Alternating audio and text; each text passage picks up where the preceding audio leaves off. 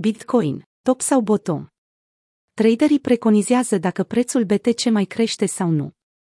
Bitcoin a tranzacționat ieri un maxim local la 44.500, după care prețul activului digital a pierdut peste 2600 de dolari, în urma unei corecții care îi face pe participanții la piață să se întrebe dacă BTC a găsit sau nu o zonă de bottom. Datele colectate de TradingView și FTX arată că pragul de 44.000 de dolari a acționat pe post de rezistență pe parcursul ultimelor două zile.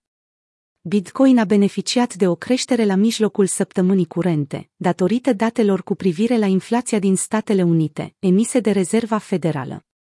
Pentru unii investitori, acestea păreau îngrijorătoare și s-au abținut să spună că perioada curentă reprezintă o oportunitate bună de investit. Parcă BTC întâmpină prea multă rezistență, chiar dacă cererile sunt dispersate în rândul unor niveluri cheie, a transmis Material Indicators.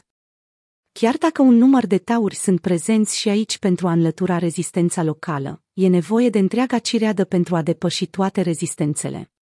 Sugerând că este o oportunitate bună pentru a reduce expunerea la risc, material indicator s-a evidențiat fluxul din order book, care pe parcursul zilei de miercuri a amenințat cu o altă scădere puternică, în contrast, alți investitori sunt de părere că un short squeeze este de fapt mișcarea care ar putea să aibă loc pe piață, din lipsă de lichiditate.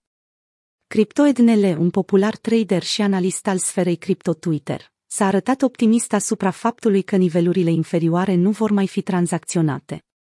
Alături de un grafic speculativ, el a spus că paritatea BTC-USD ar trebui să-și continue ascensiunea pe timeframe-urile mici, construind astfel o revenire mai solidă a prețului.